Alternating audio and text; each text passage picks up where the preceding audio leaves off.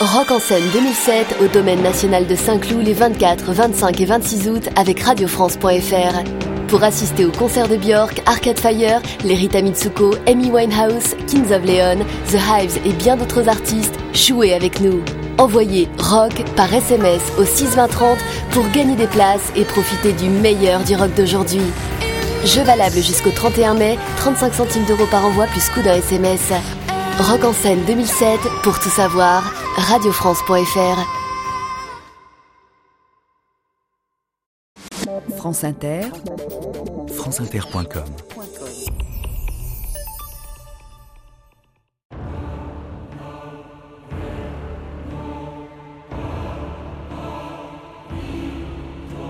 Le présent est à eux, mais le passé et l'avenir sont à nous. Inscription écossaise sur le National Monument d'Édimbourg. «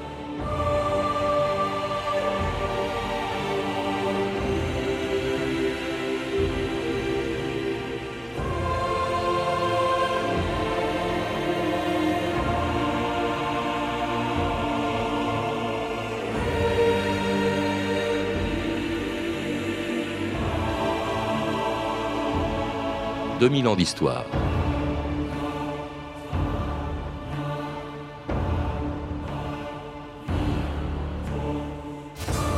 Les deux royaumes d'Écosse et d'Angleterre seront à jamais unis en un seul royaume sous le nom de Grande-Bretagne.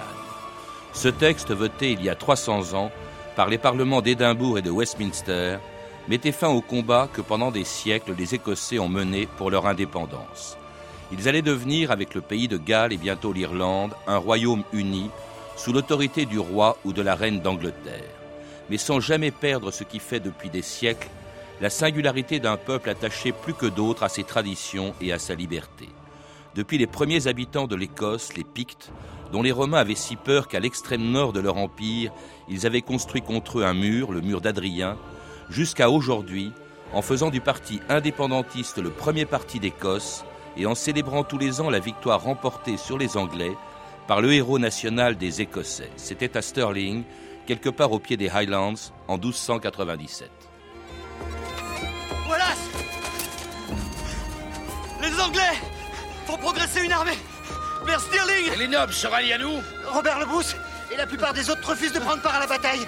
Mais la nouvelle s'est répandue et les hommes des terres du Nord se pressent de nous rejoindre. Oui, il en arrive des centaines, des milliers. Êtes-vous prêts pour la guerre? Digne fils de l'Écosse, je suis William Wallace. C'est un homme libre que vous êtes venu vous battre. Et un jour, sur vos lits de mort, peut-être regretterez-vous de ne pouvoir échanger toute votre triste vie épargnée à Sterling pour une chance, juste une petite chance, de pouvoir revenir ici et de tuer nos ennemis. Car ils peuvent nous ôter la vie, mais ils ne nous ôteront jamais notre liberté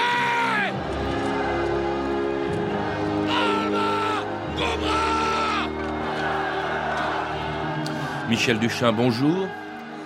Bonjour. C'était un extrait du film Brevard, la bataille de Sterling, un des épisodes les plus célèbres d'une histoire que l'on connaît mal en France, l'histoire de l'Écosse que vous racontez dans un livre passionnant publié chez Fayard, et un livre qui remonte aux origines de cette population écossaise qui en fait est faite de plusieurs peuples qui se sont succédés dans ce pays. D'abord les Pictes, je crois, les plus anciennement installés.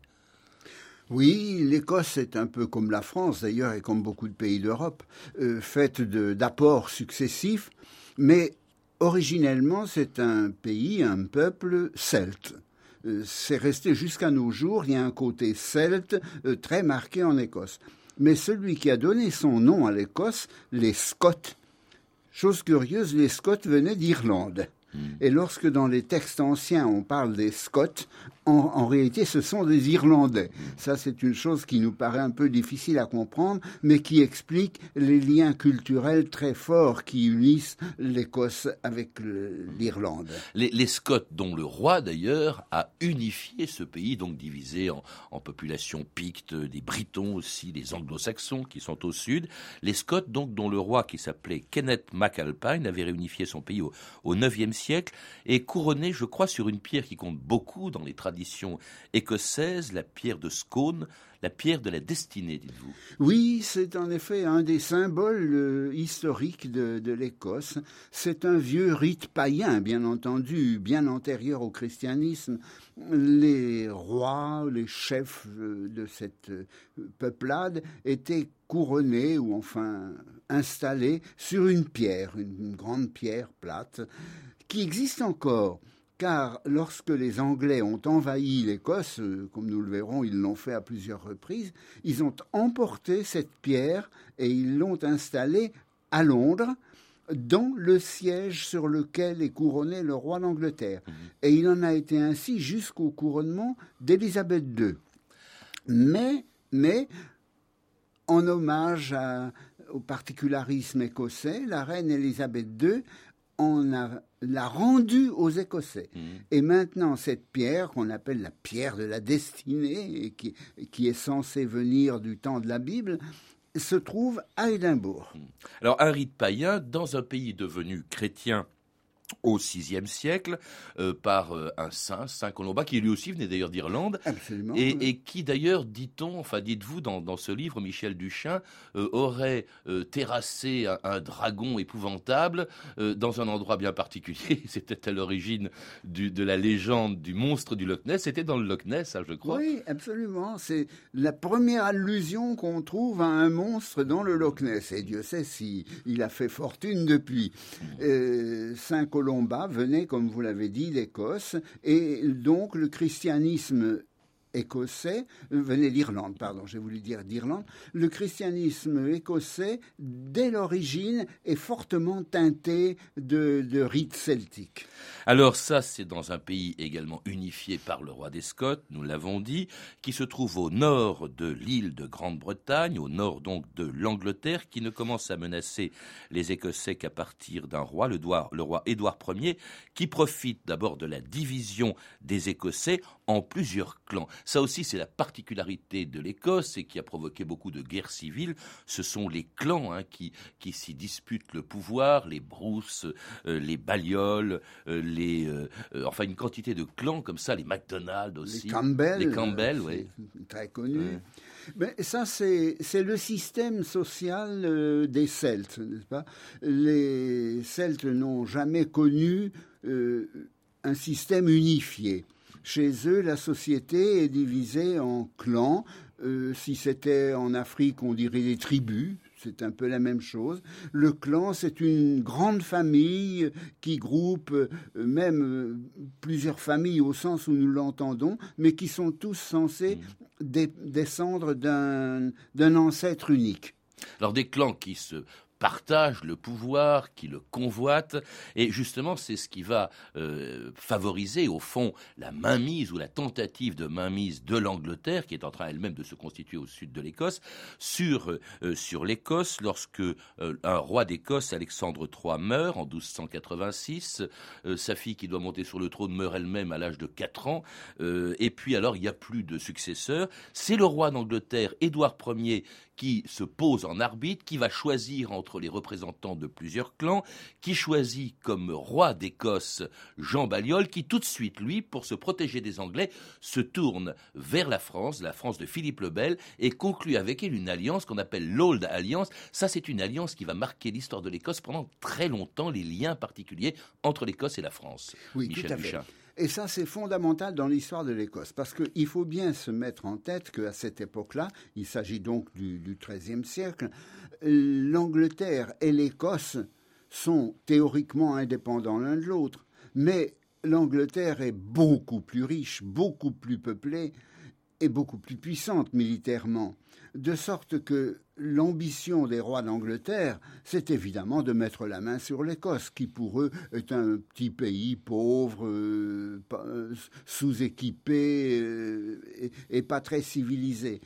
Et alors les Écossais en l'occurrence donc le roi Jean de Balliol, qui d'ailleurs était d'origine française, comme il s'appelait Jean de Bailleul de son vrai nom, euh, ben, tout naturellement, il, se tourne euh, vers l'ennemi des Anglais, c'est-à-dire les Français. Vous savez, le vieux proverbe, les ennemis de nos ennemis sont nos amis. Alors justement, cette alliance avec la France met en colère le roi d'Angleterre, Édouard Ier, il envahit l'Écosse, il enferme Jean de Balliol, et ça provoque le soulèvement qu'on a évoqué au tout début, qui a duré à peine un an d'ailleurs, de William Wallace, qui était un petit roturier écossais euh, qui va se battre contre les Anglais, euh, qui va les battre aussi à Stirling, et puis qui est battu un an plus tard par les mêmes Anglais à Falkirk, et condamné à mort, puis exécuté dans des conditions atroces parce qu'il refusait de prêter serment au roi d'Angleterre. William Wallace, vous vous êtes rendu coupable du crime de haute trahison. Contre qui Contre votre roi. Jamais Dieu m'en préserve. Je n'ai juré allégeance à cet homme. Qu'on l'écartèle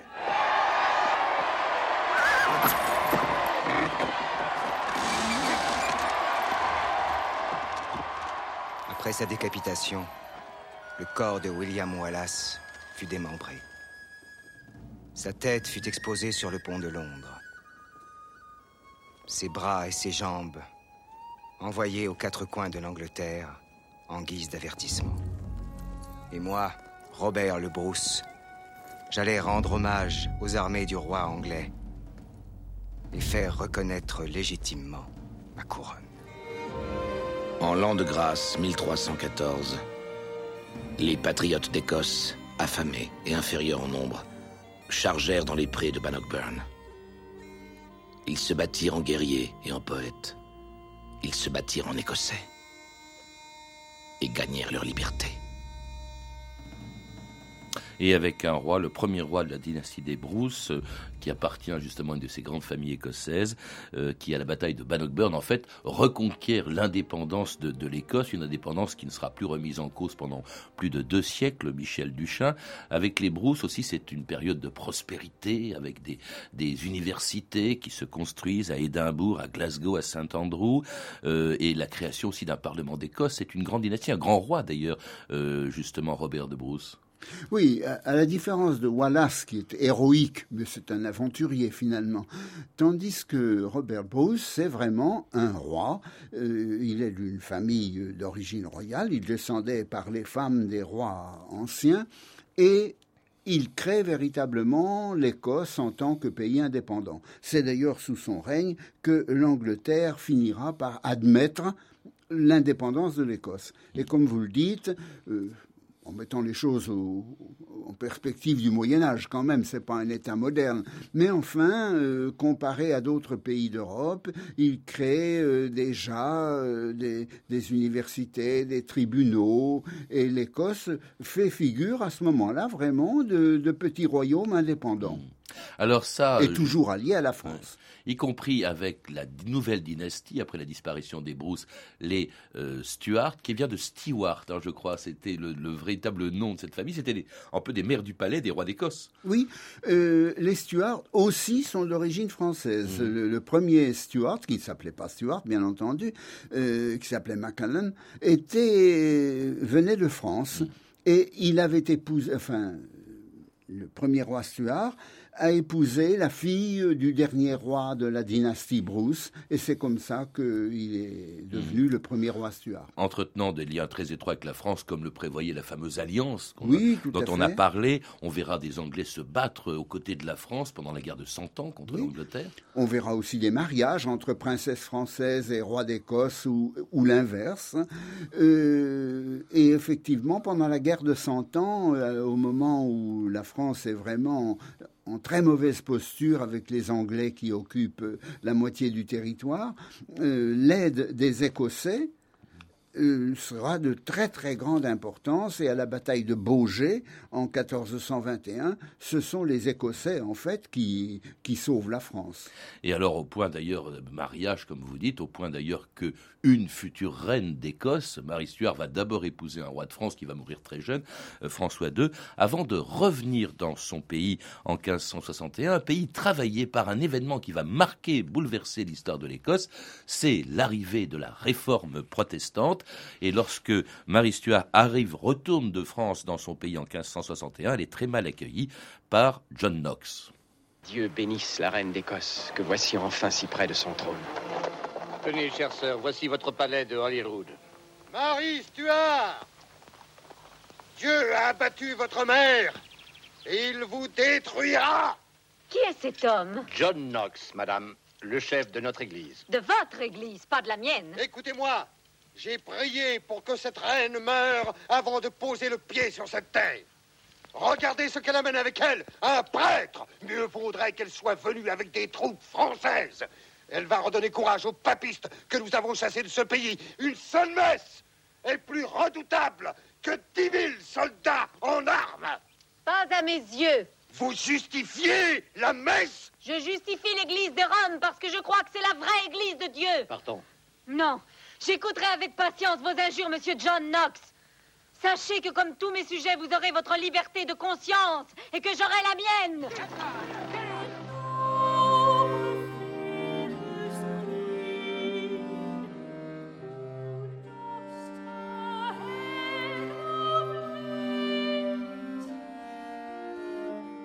The Noble Famous Queen, c'est une chanson dédiée à Mary Stuart qui arrivait en Angleterre, on l'a vu, très mal accueillie par les protestants, en tout cas par l'un d'entre eux, celui qui a incarné la réforme protestante en Angleterre, en Écosse, pardon, c'est John Knox. Alors, il faut rappeler que cette réforme, elle a touché l'Angleterre comme elle a touché une bonne partie de l'Europe, mais qu'elle a donné à l'Écosse une église protestante très particulière, euh, Michel Duchin, différente des anglicans, par exemple.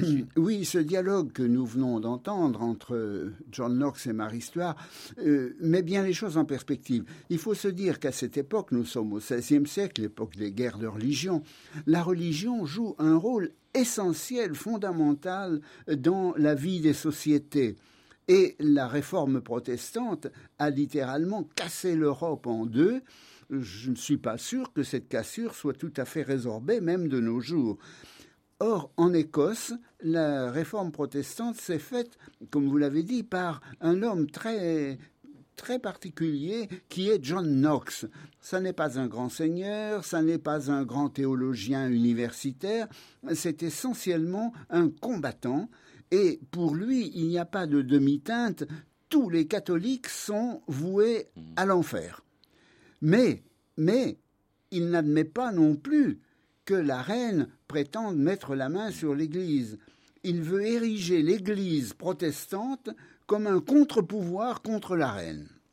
Alors justement, il va précipiter en grande partie la chute de Marie Stuart qui abdique en 1567, qui sera exécutée plus tard à Londres après des années, vous étiez venu nous en parler, de prison. Et puis euh, euh, c'est malgré tout son fils euh, qui, à la mort d'Élisabeth, celle qui a assassiné la reine Élisabeth d'Angleterre, qui a assassiné sa, mère, eh bien c'est son fils Jacques VI qui devient roi d'Angleterre, Élisabeth n'ayant pas de descendant, qui devient roi d'Angleterre sous le nom de Jacques Ier. Jacques VI d'Écosse devient Jacques Ier d'Angleterre. Chose extraordinaire, l'union se fait, mais autour d'un roi écossais. Oui, euh, sur un point, je fais une petite, un petit bémol sur ce que vous venez de dire. Vous dites qu'Elisabeth a assassiné. Enfin, elle, elle, a fait condamner à mort. Elle l'a pas assassiné. Elle l'a fait, condamner à mort. Et euh, entre nous soit dit, Marie Stuart oui. avait quand même bien fait tout oui. ce qu'il fallait pour ça. Mais enfin, revenons-en à Jacques, le fils de Marie Stuart.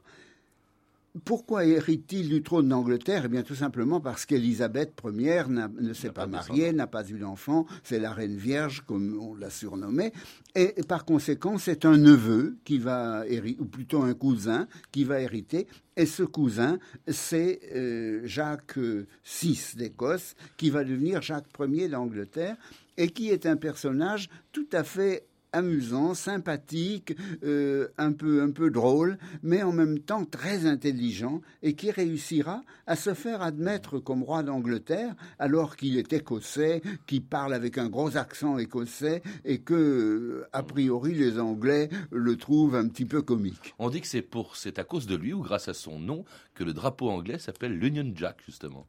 Michel Duchin. Oui, je ne sais pas sûr parce qu'il y a eu plusieurs Jacques en, en Angleterre. Tout cas, en tout cas, ouais. ça a été son rêve à lui de faire l'union de l'Angleterre et de l'Écosse. Mmh. En il tout n'y cas, est pas arrivé. Il en... était roi d'Angleterre et d'Écosse. En tout cas, ces rois d'Angleterre écossais, si vous voulez bien, se comportent souvent, en tout cas, ce sera le cas justement du fils de, de, Jacques Ier, se comportent plus en roi d'Angleterre que d'Écosse, et puis sont très anglicans. Euh, euh, et, finalement, c'est ce fils, Charles Ier, qui en 1637 va essayer euh, d'imposer l'Église anglicane à l'Église presbytérienne d'Écosse en y provoquant une révolte. Nous aurions pas convoqué Lord Stratford si la situation du royaume n'était pas aussi inquiétante. Vous savez sans doute que les rebelles écossais marchent sur Newcastle. Oui, monseigneur. Vous allez ramener ces barbares à la saine raison. Partez avec une armée contre les Écossais. Une armée? Avec quelle armée? Presque toute votre armée est enlisée actuellement dans les marais d'Irlande. Vous savez aussi bien que moi qu'en ce moment même, les insurgés écossais envahissent l'Angleterre et aucun Anglais n'a tiré l'épée pour combattre ces rebelles. Les Écossais envahissent l'Angleterre et tout le pays tremble et est sans cesse en alarme. Monsieur Cromwell, vous êtes un impertinent.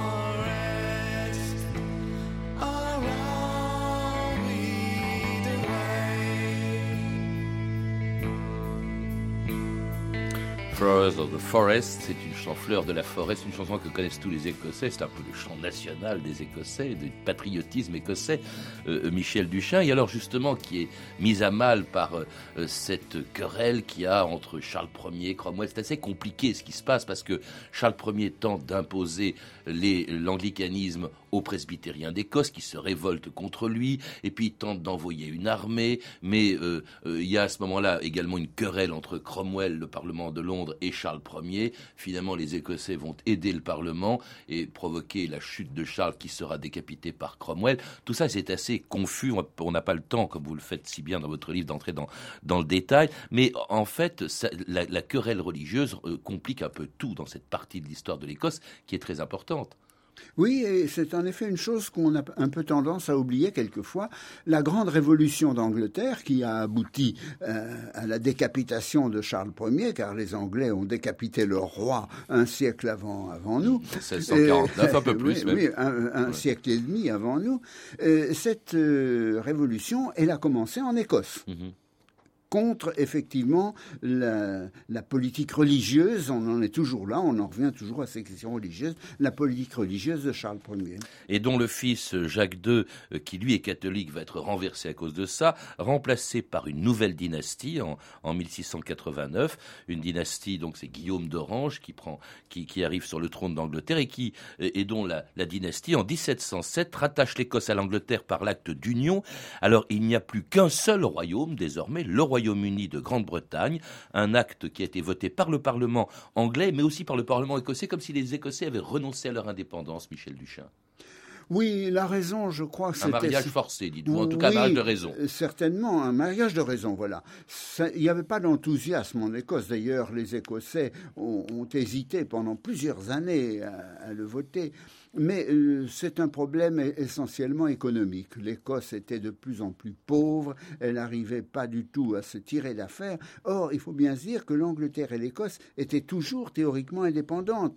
Par conséquent, les Écossais payaient des droits de douane pour toutes les importations anglaises et ils ne pouvaient pas aller s'établir en Angleterre, ils étaient considérés comme des étrangers. Et la reine Anne, puisque c'est elle, euh, Anne Stuart, qui était reine à ce moment-là, leur a dit Mais unissez-vous à nous et vous aurez tous les mêmes droits que les Anglais. Et c'est comme ça qu'ils se sont décidés à, voter cet acte d'union. Alors il y a une opposition qui a duré pendant longtemps, pendant tout le 19e siècle, ce qu'on appelait les jacobites, etc. Et puis une volonté d'indépendance qui a duré pendant très longtemps, euh, jusqu'à ce, jusqu'à ce que 290 ans après cet acte d'union, eh bien, le gouvernement britannique accepte un référendum sur la création d'un parlement écossais. France Inter Alain Passerelle le 12 septembre 1997. Il s'émancipe un peu plus de la tutelle de Londres. Euh, les Écossais ont approuvé hier la création d'un parlement autonome doté de pouvoirs fiscaux. À Édimbourg, Ivisar a vécu avec les Écossais la soirée électorale. Cette nuit est pour ses militants la plus belle. Sous les projecteurs des télévisions, en direct, John en kilt ne cache pas sa joie. Pour Scotland, c'est magnifique parce que pour euh, beaucoup de gens, le gouvernement c'est England. C'est très loin de le peuple d'Écosse. Maintenant, le gouvernement d'Écosse euh, ici en Édimbourg. C'est très historique.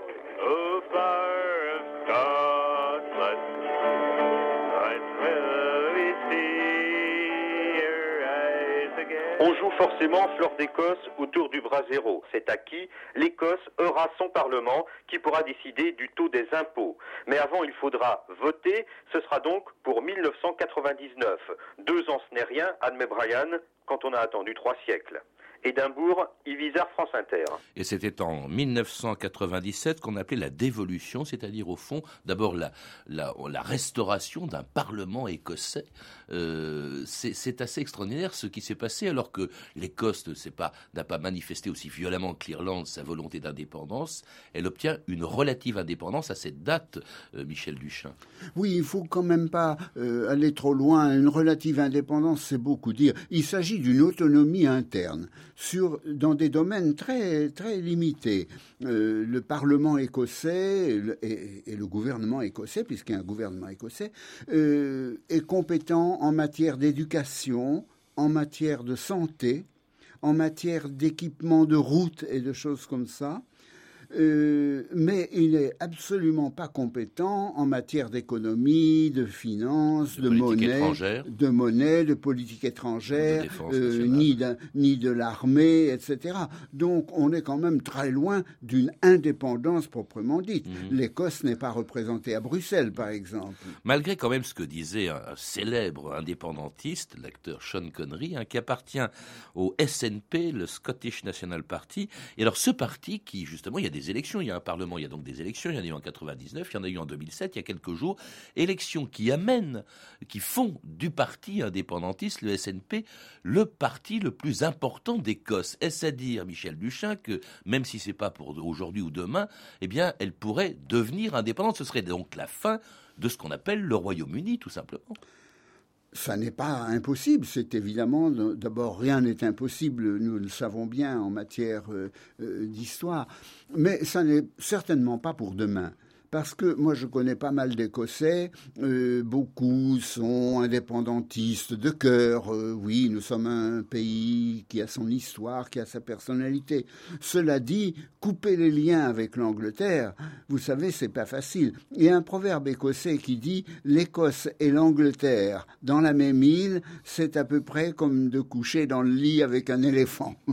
eh bien, l'éléphant, il reste éléphant malgré tout. Ce sera le mot de la fin. Merci beaucoup, Michel. Duchin nous avoir rappelé en très peu de temps une très longue histoire, mais que l'on retrouve avec plus de détails euh, dans votre livre qui est passionnant et d'ailleurs unique à ma connaissance, une histoire de l'Écosse qui a été publiée aux éditions Fayard. Et puis vous êtes également l'auteur des Derniers Stuarts, également publié chez Fayard. Vous avez pu entendre des extraits des films Braveheart de Mel Gibson. Euh, disponible en DVD aux éditions 20th Century Fox, de et avec Mel Gibson dans le rôle justement de William Wallace. Marie Stuart Reine des de Charles Jarrott avec Vanessa Redgrave et enfin Cromwell de Ken Hughes en DVD chez Columbia Tristar. C'était 2000 ans d'histoire à la technique Aurélie Fortin et Pascal Baldassari, documentation et archivina Emmanuel Fournier, Claire Destacan, Sophie Gilry, Franck Olivard et Mathieu Ménossi, réalisation de Anne Kobilac. Demain dans 2000 ans d'histoire, Talleyrand et Napoléon.